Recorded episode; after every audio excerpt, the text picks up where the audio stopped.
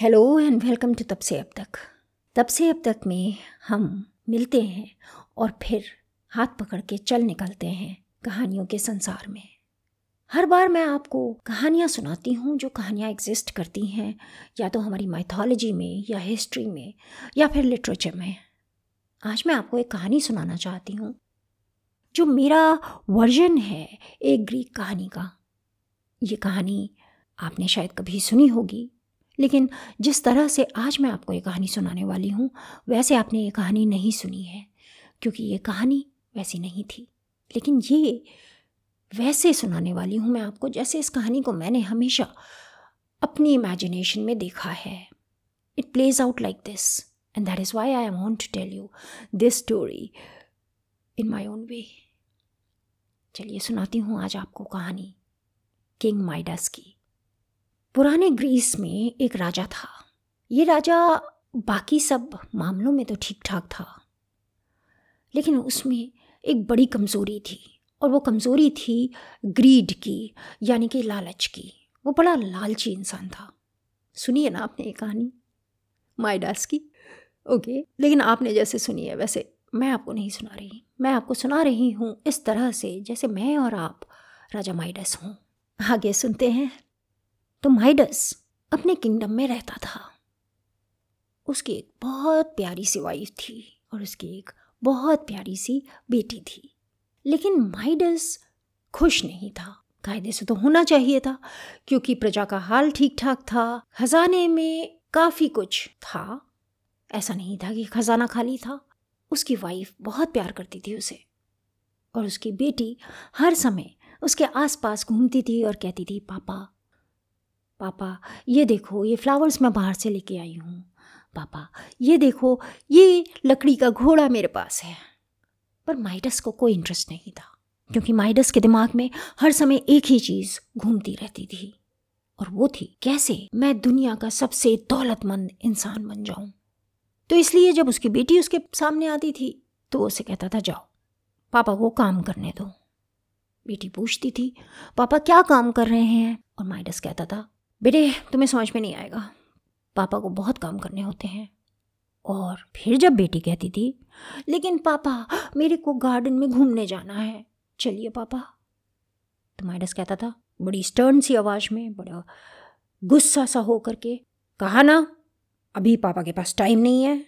और फिर माइडस की वाइफ आती थी और वो बच्ची को उठा के वहाँ से चली जाती थी, कहती थी, बेटा, पापा को डिस्टर्ब मत करो। पापा राजा हैं। पापा को बहुत लोगों का ध्यान रखना पड़ता है। खाली तुम और मैं नहीं है।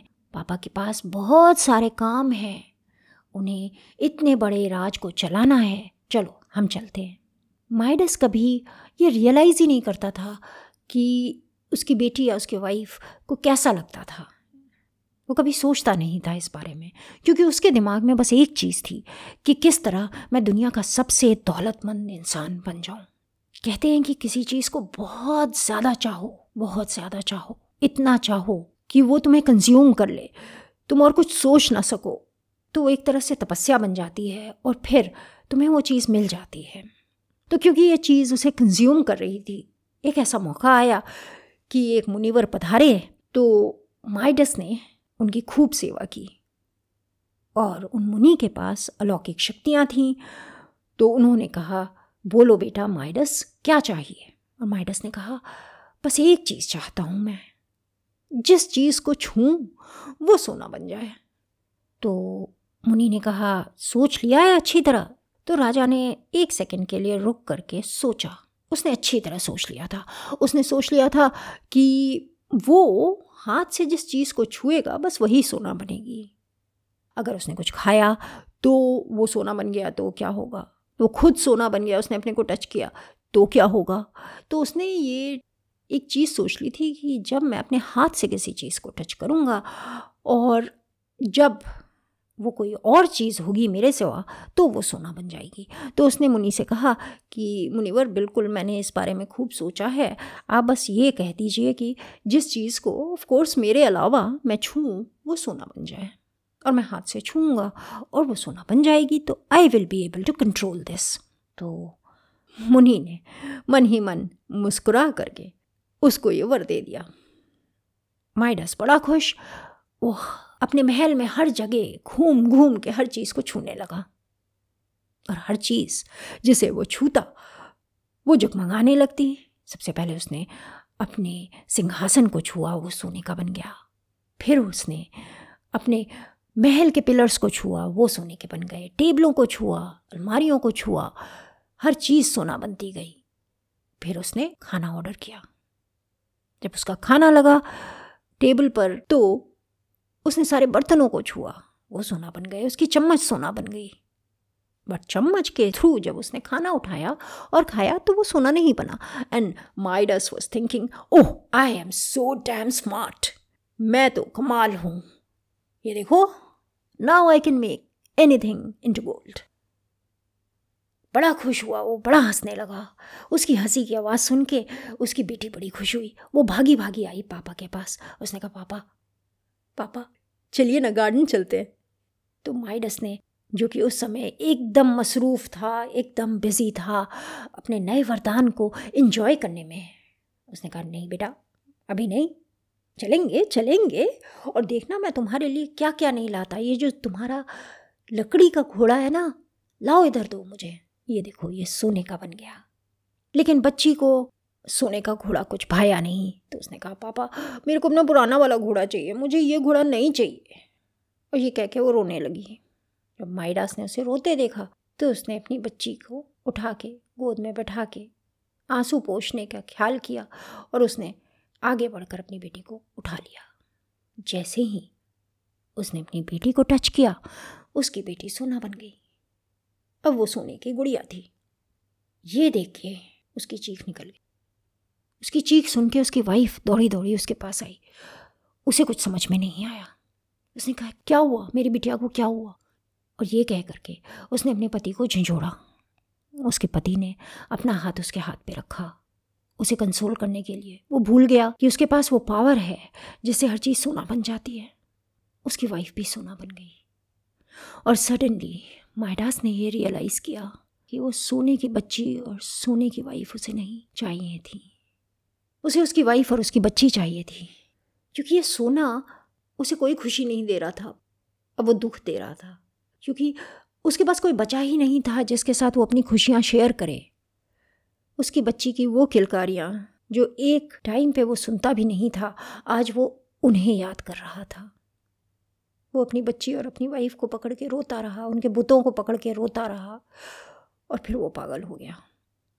क्योंकि अब उसके पास उसकी दौलत को शेयर करने वाला कोई नहीं था, कोई अपना नहीं था उसका, कोई ऐसा नहीं था जो खुश हो जाता जब वो उनको चीज़ें ला के देता Midas went mad so that was the story मैंने जैसे आपको कहा, ये कहानी मैंने आपको उस तरह से सुनाई है जैसे मैंने सोची थी। इस कहानी में ऐसा बहुत कुछ है, जो हम पैसे कमाने की होड़ में भूल जाते हैं, जो हम एक नौकरी से दूसरी नौकरी से तीसरी नौकरी तक जाने की होड़ में भूल जाते हैं, जो हम कैरियर ग्रोथ के रास्ते में भूल जाते हैं। बहुत हैं हम में से, जो इस दौड़ में शामिल हैं। बहुत हैं, जो उन्हें भूल जाते हैं, उन्हें इम्पोर्टेंस नहीं देते, जो उनके आसपास डोलते हैं जो उनसे अटेंशन मांगते हैं, जो कहते हैं, आप हमको देखिए। वाइफ्स जो अपने हस्बैंड्स की नज़रों के लिए तरस जाती हैं। थके हुए हस्बैंड्स घर पे आते हैं शाम को, बस खाना वाना खाते हैं, थोड़ा टीवी देखते हैं, सो जाते हैं। क्यों? क्योंकि अगले दिन फिर जाना है और फिर जाना है और फिर जाना है। हाँ जाना है आपको। लेकिन देर इज़ अ पॉसिबिलिटी कि वो प्रमोशन आपके लिए शायद इतना इम्पोर्टेंट नहीं है जितना आपकी वाइफ की मुस्कान है या फिर आपकी बच्ची की मुस्कान है या आपके बेटे का। आपसे अपने क्लासरूम का कोई किस्सा बयां करना है, वो सारी चीज़ें बहुत इम्पोर्टेंट हैं। माइडास के केस में एक सिंबॉलिक तरीके से हमने देखा कि ग्रीड क्या कर जाती है। किस चीज़ को कितनी इम्पोर्टेंस देनी है ये हमें रियलाइज़ करना है? क्या हम पैसे को इतनी ज़्यादा इम्पोर्टेंस देना चाहते हैं? क्या हम किसी भी चीज़ को इतनी ज़्यादा इम्पोर्टेंस देना चाहते हैं कि हमारे अपने हमसे दूर हो जाएँ? हमारे अपने जो हमारी एक नज़र के कायल हैं। प्लीज़ आज अभी घर जा कर के अगर आप वॉक पे निकले हुए हैं और ये सुन रहे हैं, घर जा कर के अपनी वाइफ अपने हस्बैंड को गले लगाइए। घर जा कर के अपने बच्चों को गले लगाइए घर जा कर के अपने पेरेंट्स को गले लगाइए ये बहुत इम्पोर्टेंट चीज़ें हैं। बहुत ज़्यादा इम्पोर्टेंट चीज़ें हैं। जो भी है आपकी ज़िंदगी में, आप प्लीज़ उसके पास जाइए। उसकी मुस्कान को देखिए, पहचानिए फील कीजिए। क्योंकि सबसे ज़्यादा इम्पोर्टेंट है कि आपके पास आपकी ज़िंदगी को शेयर करने के लिए कोई आपको प्यार करने वाला हो। क्योंकि ये बहुत इंपॉर्टेंट है कि जो भी आप करें, जो भी आपकी ग्रोथ हो, जो भी सक्सेसेस आप अचीव करें, उन सारी चीज़ों की खुशियों को शेयर करने वाला, कोई आपको प्यार करने वाला आपके साथ हो। जब आपकी ज़िंदगी में कोई आपको चाहने वाला नहीं बचता तो आपकी ज़िंदगी बोझ बन जाती है। और हाँ तब तक दरारें इतनी बढ़ जाती हैं कि उन्हें पाटा नहीं जा सकता। बस इस स्टोरी को और इस बातचीत को अब मैं यहाँ ख़त्म करती हूँ। आप माइडस मत बनिए। आप किंग माइडस मत बनिए। आप किंग माइडस बिल्कुल मत बनिए। बिल्कुल मत बनिए।